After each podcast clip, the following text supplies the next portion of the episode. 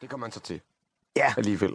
egentlig så var øh, Christoffer den anden, øh, som er født i 1276, han blev øh, hertug over Sønder Halland og Samsø i 1307, og havde jo faktisk også øh, hjulpet øh, Erik Menved med at arrestere den oprørske ærkebiskop Jens Grand.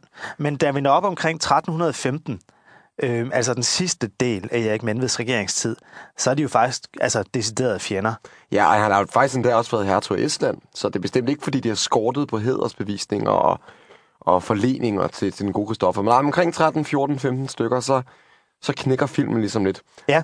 Han øh, allierer sig med nogle svenske hertuger, og også den norske konge, som jo er Erik Menveds øh, store fjende. Kong Håkon. Ja.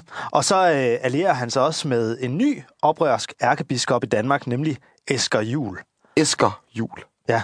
Og øh, derfra så invaderer han jo blandt andet Skåne og skaber en masse problemer for sin bror.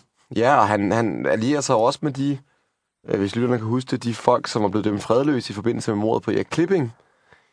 Dem allierer han sig også med at love, at de kan komme tilbage til landet og blive indsat i deres tidligere len og få alle deres hedersbevisninger tilbage. Ja, tak for det, brormand. Ja, så øh, Erik Menved var bestemt ikke så begejstret for sin, øh, for sin bror Kristoffer. Så har Kristoffer i hvert fald været meget aktiv i sin tid som, øh, som kongebror. Han, har han har ikke ligget på den lade side. Han har smidt rinker mod sin egen bror. Ja, det har han i hvert fald. Og Erik Menved formåede jo ikke at få nogle børn, der overlevede, tragisk nok. Og det betyder jo så, at Christoffer han kommer til at hedde Christoffer den anden i 1319, da Erik Menved så dør. Men det er nogle meget, meget hårde betingelser, øh, han bliver konge på.